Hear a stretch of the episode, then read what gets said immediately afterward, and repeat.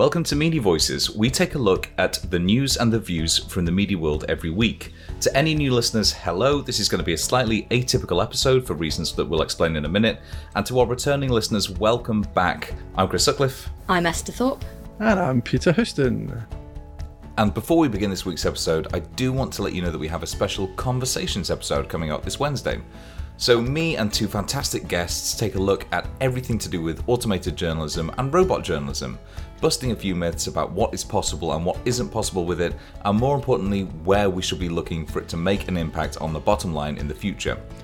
So, do come back this Wednesday for that special episode looking at robot journalism in collaboration with United Robots. We missed you over the summer, and we are going to do a proper roundup of all the summer's news. But for now, we're going to get straight into what is effectively a very special episode. Guys, why is it special?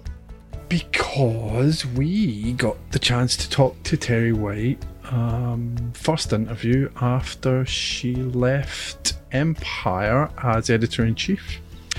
We talked about what makes magazines brilliant. We talked about what makes magazine staffs brilliant. All sorts of things about how you make a great magazine. But the most important point of this interview was really why Terri left Empire. Um, she'll explain that way better than I can. But it was really all about having a baby. Um, and well, Esther, you can talk more, you can talk better to that than I can. Women need to make when they have babies, and I guess men need to make as well at points. So it's just really interesting, and we hope that you get as much from it as we did. Thanks for actually talking to us now that you're famous and have been on Loose Women. you are, as far as I know, the first Media Voices guest that's been on Loose Women. So Oh my god, I can't believe you haven't been on Loose Women. Surely it's only a matter of time. I'm not sure. I don't know if I'd want to be exposed like that. I think, it might be quite difficult. Anyway, I'm talking to you as the former editor in chief of Empire magazine, which is weird. It is Yep. weird. Your last day was Friday the 3rd of September, is that right? Uh, no, so my official last day of employment was Wednesday the 1st, and then, but I actually left the Friday Before, took, took some actual holiday at the end of my tenure to go camping. to go camping. To go, yes, everybody. Apparently, a lot's changed since I left Empire, including I am now a camper. So it's not the changes with Empire, it's the changes with you. apparently apparently i'm going through like because i think as human beings we always evolve and now i just feel like i've, I've evolved a lot in 10 days Excellent. Although you did tell me that you went hiking, and what was your outfit? so i wore proper walking boots um i wore low-key promotional socks that disney had sent me and and a original 60s silk shift dress There she is. yeah I knew you hadn't changed that much. So, how does it feel to be the former editor in chief of Empire magazine? Oh, it does feel weird. And i think definitely what helped was the three month notice period which i worked Right. every single minute and and more than. There was a bit when i was i was working till midnight two days before my last day and my boyfriend said to me you know you're like technically working your notice and most people dial it back at at that point. It's um it was a uh, that three months uh, it was kind of almost like grieving to be honest. I was Yeah. pretty much brokenhearted initially really quite upset about it. And then you know kind of i went through other feelings about it. And so actually by the time it came to say goodbye i felt like it was done. And i felt like it was time for me to go. And the new editor is my old deputy Yeah. who is a brilliant brilliant journalist. And i'm so thrilled he got the gig.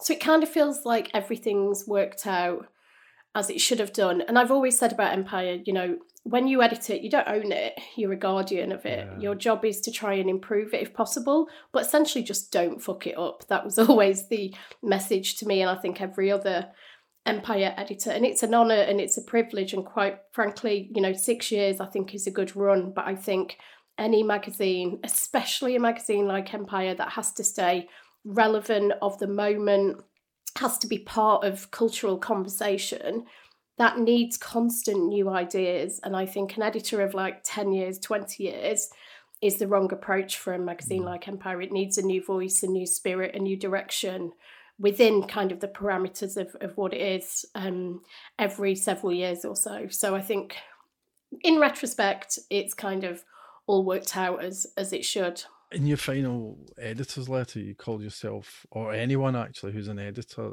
of Empire, a lucky guardian. What what do you mean by that guardian idea? What what is it you're actually looking after?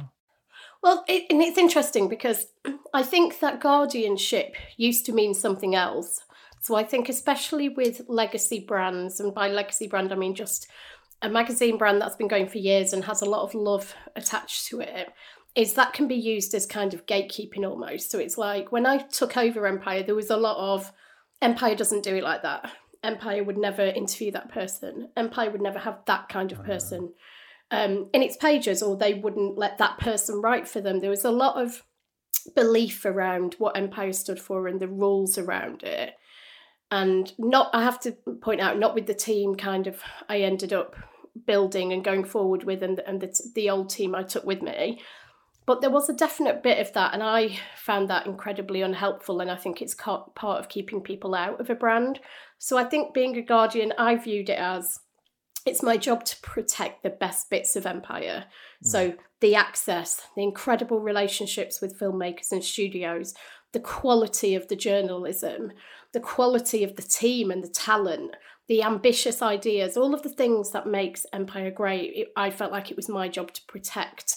And you know, that could be anything from fighting budget cuts with management to fighting with the studio because I felt like access they gave us wasn't good enough to getting the pages mm. of Empire. And and all of those things were kind of part of protecting empire, but then more so, your job as a guardian is to see the future and to anticipate what the brand should be in five years and also what the audience wants from it in five years. Because truly, you can only protect the long term survival of the brand if you are future looking. And I think too often you can get bogged down in the past, you know, the days when it had double budgets, the days when it had 25 people working on a magazine, when we've now got 11 people working on a cross platform brand.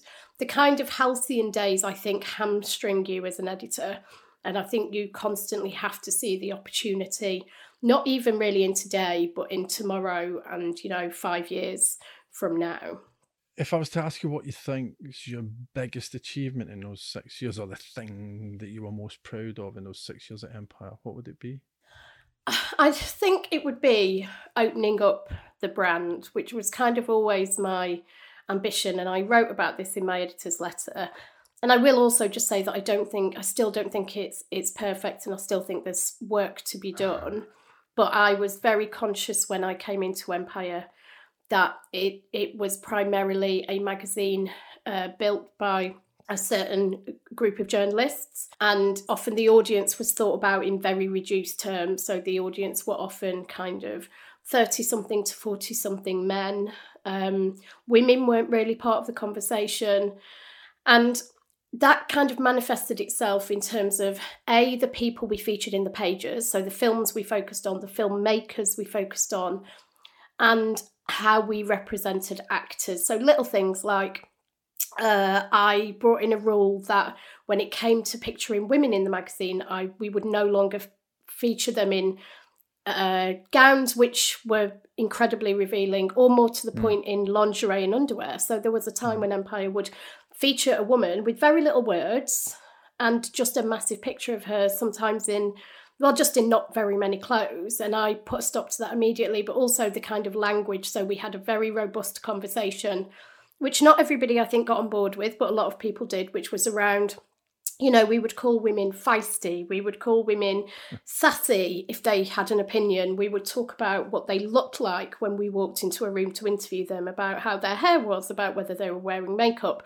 We never did that with a man. We didn't walk in and say, such and such director is wearing a crease shirt and has a bit of a punch, because, you know, that wasn't something we did. We, we showed them more respect. And so we made changes in terms of language because I think those changes have to be raw. They can't just be philosophical changes, they have to be literal changes in the way you craft the title. So, visual changes, language changes. And then we drew up a new roster of, of kind of people we were interested in because I thought we had a very narrow focus. And then the other part of that was really about the people who made the magazine So I felt the um, freelance crew of critics, and you know, the reality is a magazine like Empire massively relies on its incredible freelance family because the staff team is so small. Yeah.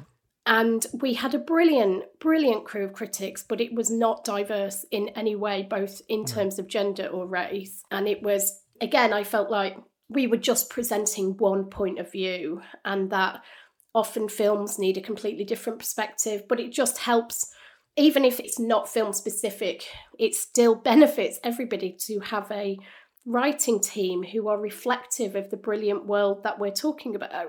And so we made, I feel like we made lots of strides in those areas, especially over the last three or four years. Um, but I think there's still work to be done in film generally. I think there's still a lot of gatekeeping in film. I still think there needs to be work done to bring through certain critics. So I think we still have a problem, especially in, in the UK, in terms of um, black critics specifically. I think it's a massively underrepresented area, and I've always thought that Empire should be part of trying to help any group through, but especially an underrepresented group who will not be given the same opportunities as their peers. Those are things I still feel really passionately about. And as I say, while I feel like we made big strides at Empire um, I don't think we got all the way there, but I have to say, I don't know if you saw our um, British New Wave issue, which was the issue on stands when I handed in my resignation. And that was, you know, this group of brilliant breakthrough British stars who'd mm. really erupted onto the global stage. And the covers were Emerald Fennell, Kingsley Ben-Adir, Riz Ahmed, and Bukky Bakray. Those covers would never have existed six years ago or five years ago or maybe even four three years ago i think we we really pushed the magazine and i think it was about taking the existing audience with you telling them we love you we respect you we we really value your loyalty. But we believe and my fundamental belief had always been that as a brand Empire should be the home for anyone and everyone who loves the moving image, whether that's film, whether that's TV. That doesn't mean everybody buys the magazine because the £5 price point makes that a specialist product which has to go narrower and has to go deeper. But if somebody loves Line of Duty, they should be able to listen to a podcast that Empire has produced. If somebody loves rom coms, they should be able to have a chat with us on social. Or if somebody is massively into fantasy, they should be able to buy the magazine. And the trick is not expecting everybody to go to every product on every platform, working out who we can talk to where, but ultimately, as a brand, being a home for all of those people. And that was the vision initially. I don't know how much we actually got there I still think we could have got more women, possibly younger women. But I think, you know, we were working often with very limited resources, the mm. smallest team Empire had ever had with the with the most amount of products and, and most amount of platforms. But I feel like we did what, what we could and hopefully became a much more welcoming place than the place I arrived at in September 2015. You've talked before about the audience as a gang. You know, the success of a magazine comes from that feeling that you're a member of a gang. Do you think that also applies to the staff? Yeah, I do. And I, I always see it, you know, I think brands have to move from being a broadcast situation to a conversation. And to have a conversation, you all need to be on the same level. So there definitely used to be a, a thing with Empire, which is we are the elders, we are the kind of mm. most knowledgeable, and we are going to impart some of this knowledge on you. I hated that, to be honest. I wanted it to be we are like you, apart from we are lucky enough to get to do this for a job. So, you know, Chris Hewitt, if he didn't work on Empire, he would be a long-time Empire reader. Same with with a lot of them. I mean, in its negatives, I suppose it can be quite cliquey and quite insular. But it is best you are a gang because, especially on a specialist title, I do not think this applies to all magazines. I've worked on magazines that had nothing to do with my personal interests. And I think we've discussed this before, which is your job as a magazine editor and a journalist is to get to know your audience so well that you can anticipate all of their needs. So you don't have to love what they love. But in the case of a specialist magazine like Empire, to build a team who have the exact same passions as your audience, that is where the magic comes. Mm. And that's, in a way, it almost runs counter to what we are told about magazine publishing, which is it's all about the audience. And actually, you know, it can cause lazy assumptions if you assume you're the reader. I remember telling journalists I was training 10 years ago never presume you're the reader. That's just a lazy assumption. Work hard to understand them and then make decisions from that premise. Empire is not like that. Specialist titles aren't like that. And so obviously you still have to have a level of discipline because you can't assume you're going to be aligned on everything. But let me tell you, it makes those journalists in that gang that you're describing in the team, which to me is the centre of the wider gang, it makes those people incredibly valuable. So I think, you know, if you speak to any editor, they'll say that these days it feels like journalists are replaceable, that anybody can be replaced at any point, probably for less money. There's a sense that, you know, we're just numbers and, and we just create magazines and there are 10 people behind us waiting to do it. On Empire, that talent is everything. So there are a handful of people, if not more, on that brand who, if they left, it would have a demonstrable negative effect on the brand. So, Chris Hewitt, for example, James Dyer, people, Chris, because of the pod, that pod has, has been going several years, has a huge loyal audience who engage with other parts of the brand. Some of them buy the mag, some of them pay for the spoiler special podcasts. These are people who have a relationship with Chris beyond him just being, you know, somebody who happens mm. to work for Empire. And I think that puts those people in a very strong position, but it it really needs other people, I think, to understand that they are that valuable because without that gang, Empire doesn't have a heart, and a, a magazine and a brand like Empire has to be about authenticity. It has to be about heart, and you couldn't just have any old journalists in there. You have to have film obsessives and TV obsessives and people who will argue about whether giving Attack of the Clones five stars was the worst decision, decision ever made in Empire history, about which is the best Lord of the Rings film. These are, are arguments that our readers take very seriously, and nowhere are they taken more seriously than in the Empire office. And I think the biggest asset Empire has in 2021, quite honestly, is that incredible group of 11 people who work across the magazine, podcasts, the website, social events. They live and breathe Empire, and their passion is the fuel, I think, for what keeps that gang together, but keeps that gang vibrant and alive. So, your passion for the brand is very obvious in the way you're talking. The news of your departure came pretty much out the blue, from certainly from my point of view. Uh, and the Bauer statement that accompanied it was brief, is a polite way of putting it. Terse is maybe another way of saying it. Can you tell us what actually happened?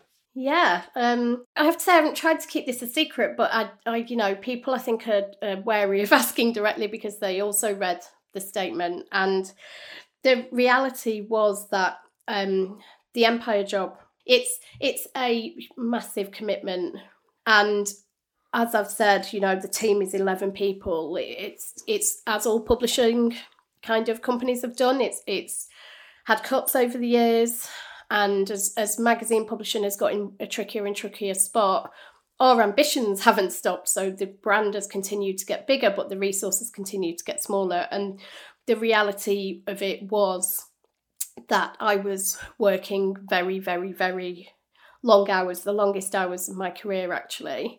And that was kind of fine when I didn't have a baby, although obviously it's really not because I think magazine publishing often is filled with a lot of single people who give up essentially their private lives and give everything to their job. And I certainly did that.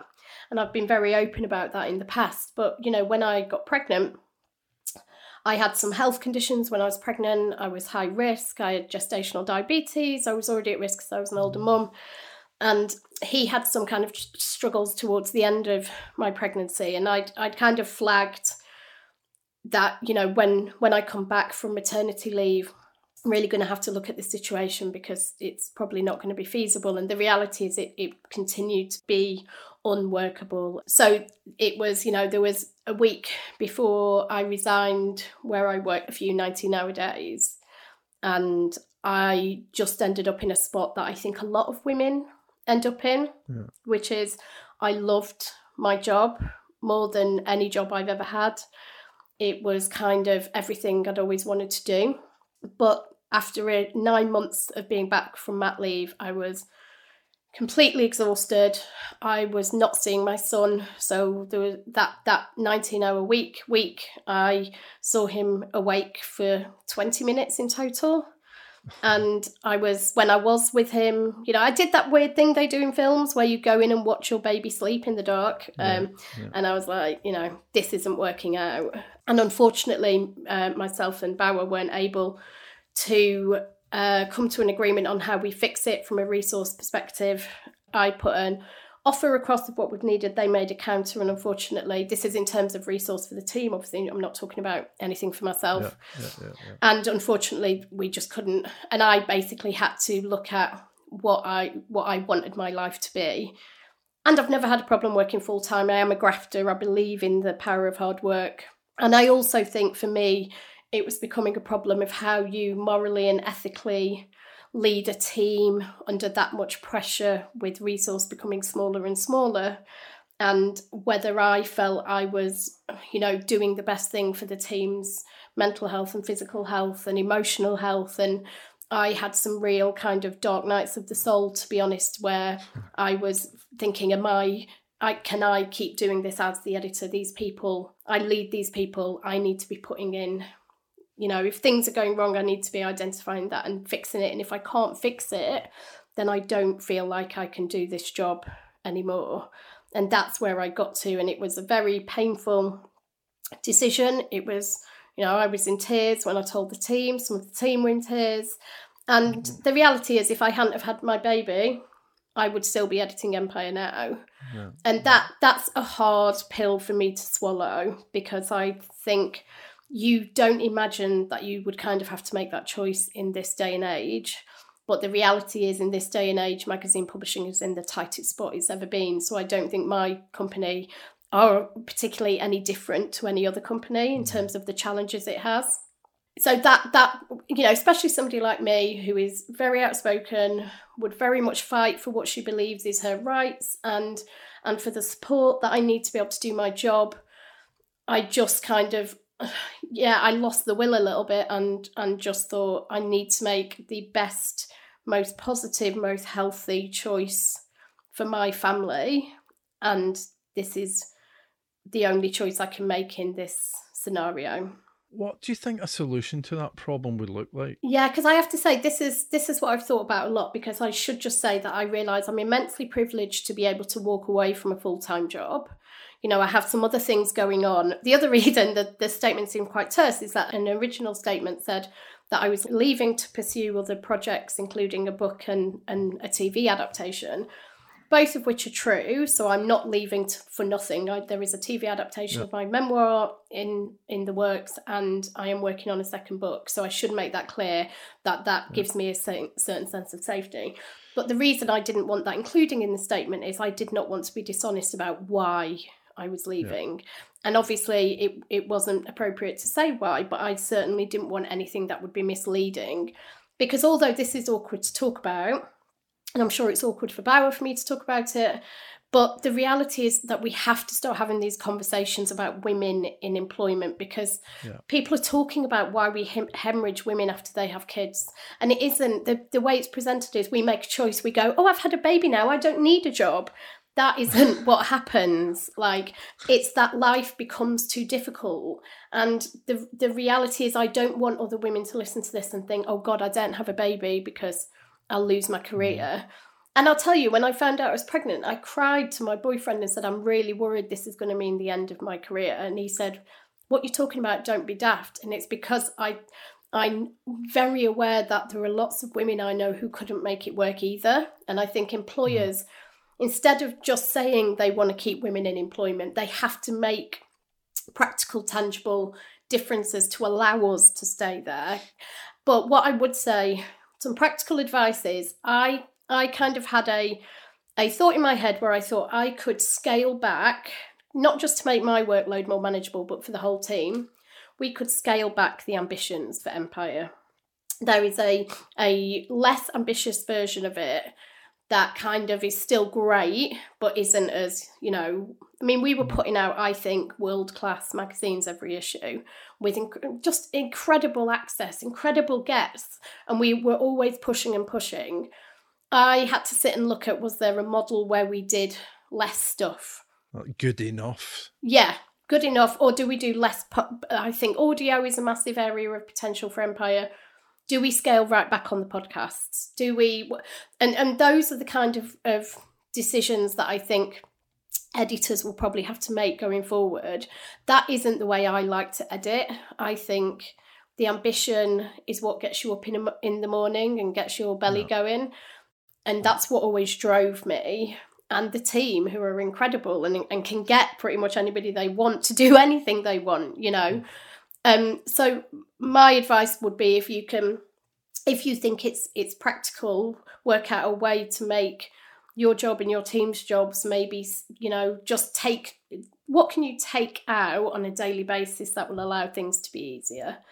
Um, and then keep pushing because as i say I, I, we didn't get to a place we could agree on but they they did come back offering something. And so what i discovered in that process was i actually thought they were going to offer nothing. But because I'd been quite plain about the issues and what I thought we mm. needed to fix it, they engaged with that. So I, I wouldn't assume you know how a management team is going to respond. And I wrote a, a, a very kind of uh, business like document. So it wasn't, you know, in any way emotional, just very clearly stating the facts. Um, and and you know that's all I can really say because obviously it didn't really work out for me. Um, and I I just would mm. also say if you feel it's un, unworkable and you have to make a difficult decision, you know it's it isn't your fault, and not to feel embarrassed or ashamed or any of those things because what I've learned since having a kid is that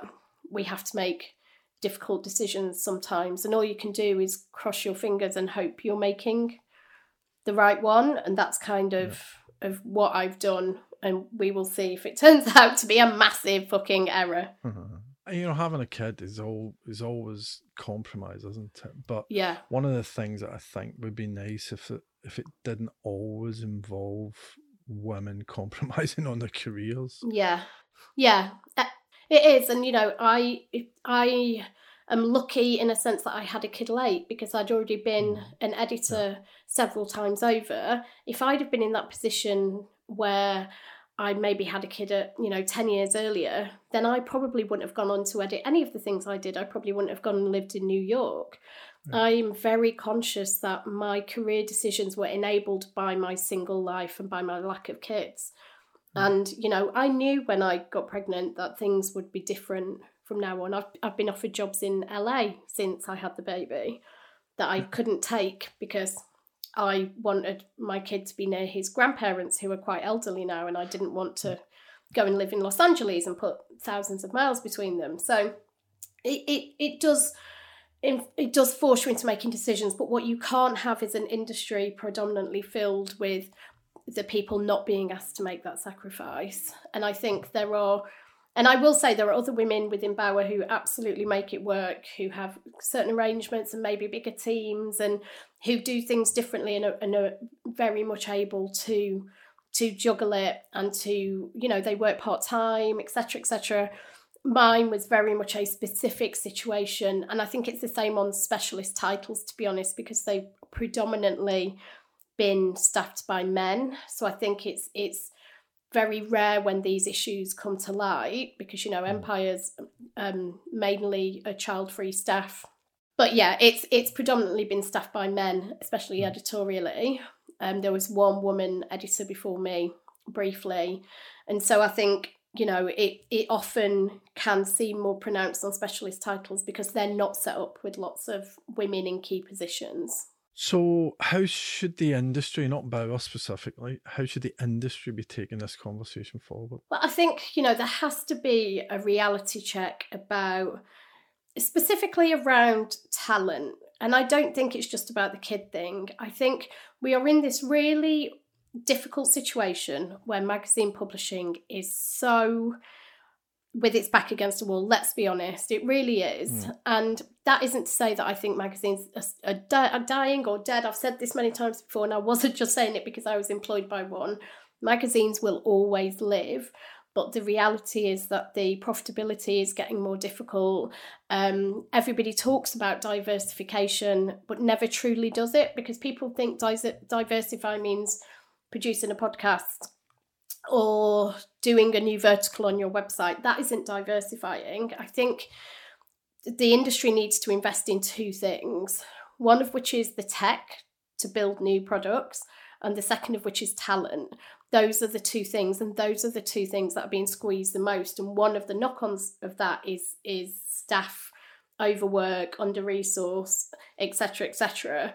And if you look at brands that are doing it successfully. So I'm thinking of, you know, there aren't that many, but People magazine in the US, which is edited by my very good friend Dan Wakeford, when they say diversify, they don't mean do a People t- news TV show, although they do have one, and that's essentially like a, a just a telly version of what they do on the website and in the print magazine.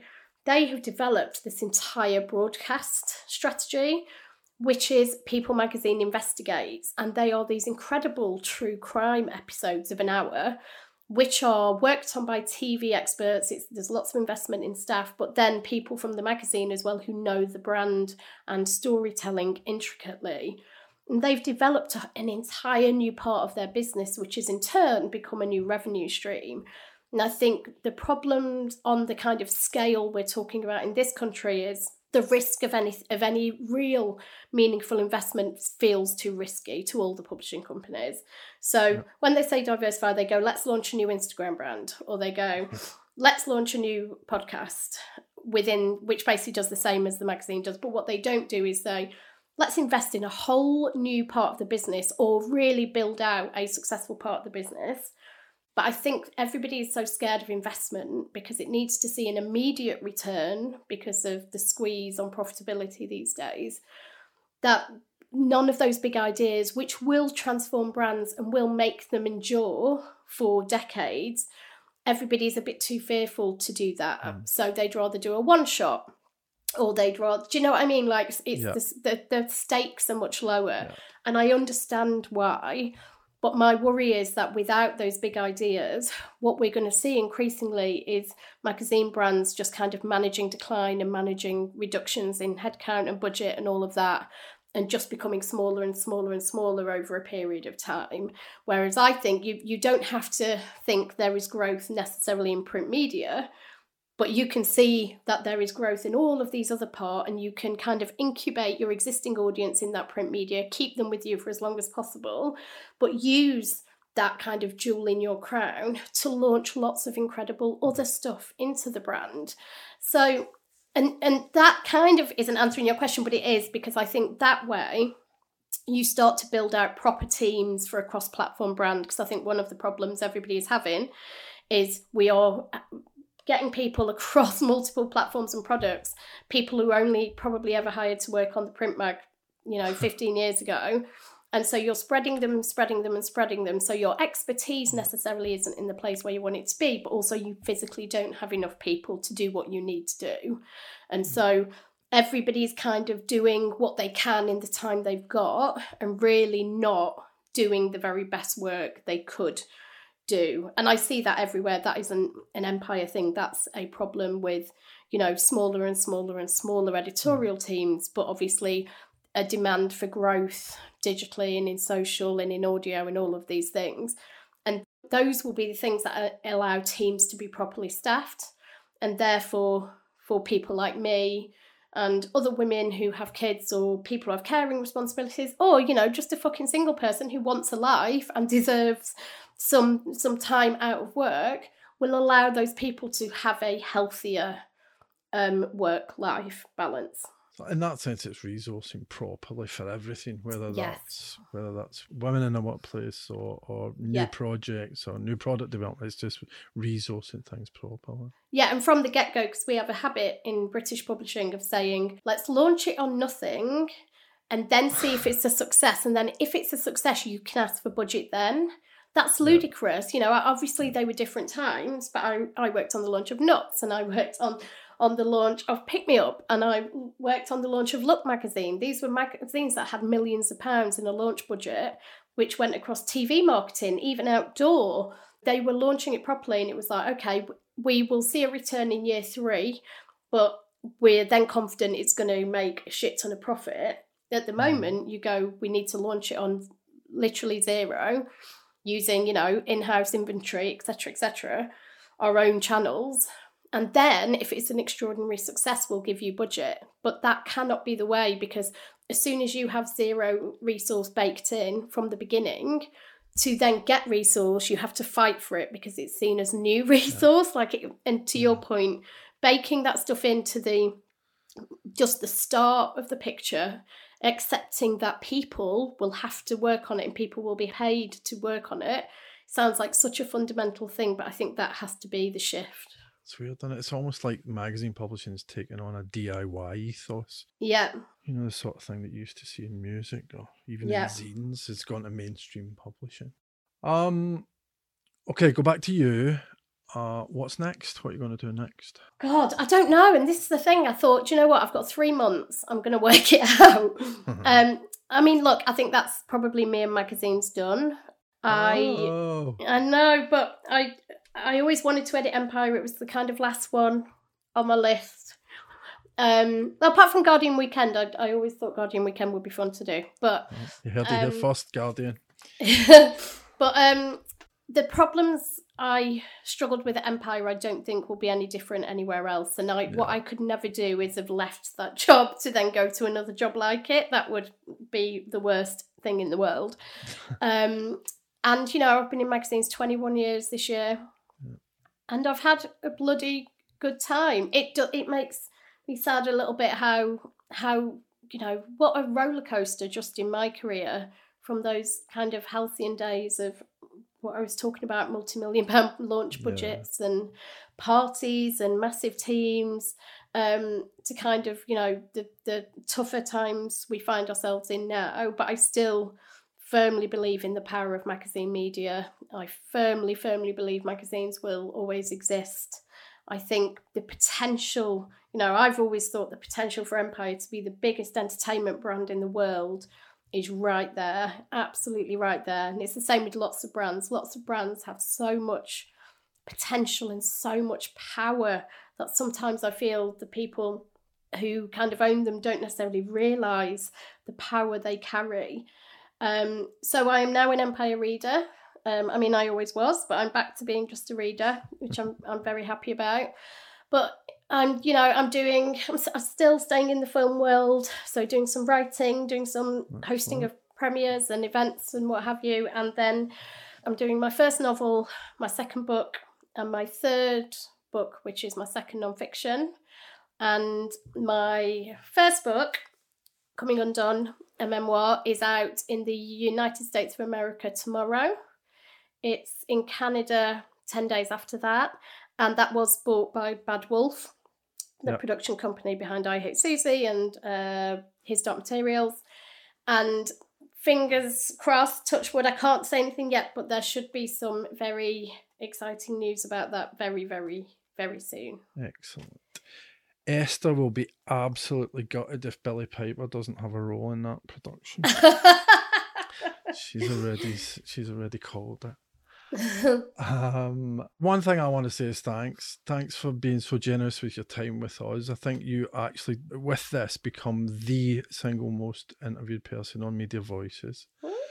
Uh, you've been at events and all sorts. So thank you so much for your support. But also, you know, from a broader industry perspective, thanks for always sharing your your advice and you know from the mentoring that you did with the Empire and Pilot way back and those those Zoom sessions that you did. yes. that It's been you've been amazing. So if you're not back in magazines, then you've got all sorts to be unbelievably proud of. So thank you so much. No, and do you know what? And, and for everything I've said today, which I, I think the industry is grappling with, you know, it gave me a wonderful career, and and most importantly, I think I met some incredible people, just some of the most talented people mm. in any industry, work in our industry, and the passion and the love that people show. I mean, it's part of the reason we, we often end up in the bind that we do working 90 nowadays, but it's also it's also what keeps our industry so so vital and so relevant. And I just think, you know, it, it, it breaks my heart a bit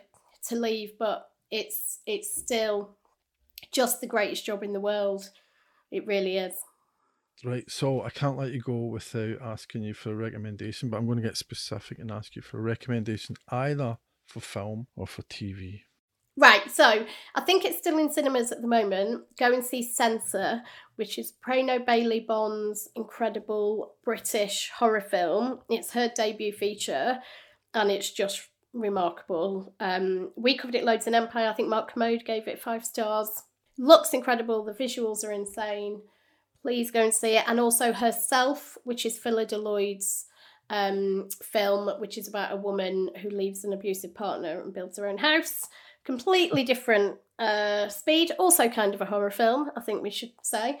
And then on a telly vibe, Vigil at the moment is completely floating my boat, or should that be sinking my submarine? Um, BBC One, Sunday nights, Suranne Jones being absolutely incredible. Connor Swindells from Sex Education, who I interviewed recently for Mr. Porter.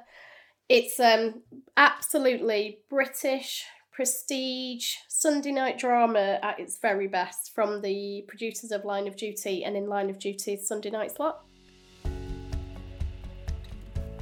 Thanks so much to Terri for speaking to us. We are very excited to see what she does next. And I'm not sure I believe that she's totally left magazines behind for forever. I'm not sure I believe that.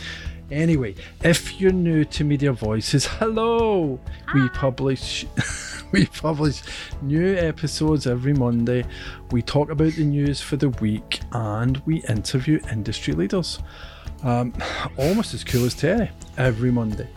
Um, and, you know, our whole thing is not, oh, gotcha. Our whole thing is letting people speak, telling us how they do things, um, hoping that our listeners, you guys, can learn from that, even if it's, like, oh my God, I'm never doing that. But we also have a daily newsletter which brings you the four most important stories I, Emily, in publishing every day. So you can sign up now on our website or from our Twitter profile, which is at Media Voices Pod. So you'll get the four most important stories for that day, a link to the latest episode, and occasionally a baby picture or a puppy picture. Uh, and just a little shout out to the Artisan Coffee Co., who actually kept us powered through the summer with their lovely, lovely coffee. Um, that yeah, they gifted Peter and I a lovely box each. Um, Chris is still on the tea. Um, anyway, talking of coffee, um, we are still on Ko-fi. That's K-O-F-I, not not any other spelling of it. Um, that has also got a monthly subscription option if you'd like to support us in the work we do, because we do it and we get it to you for free, lovingly in our spare time. So uh, you can find that at voices.media/support. But until next week, when will we'll be back with a more standard episode where we begin with a news roundup and then go into our guest interview. Thank you very much for listening to this special, and goodbye.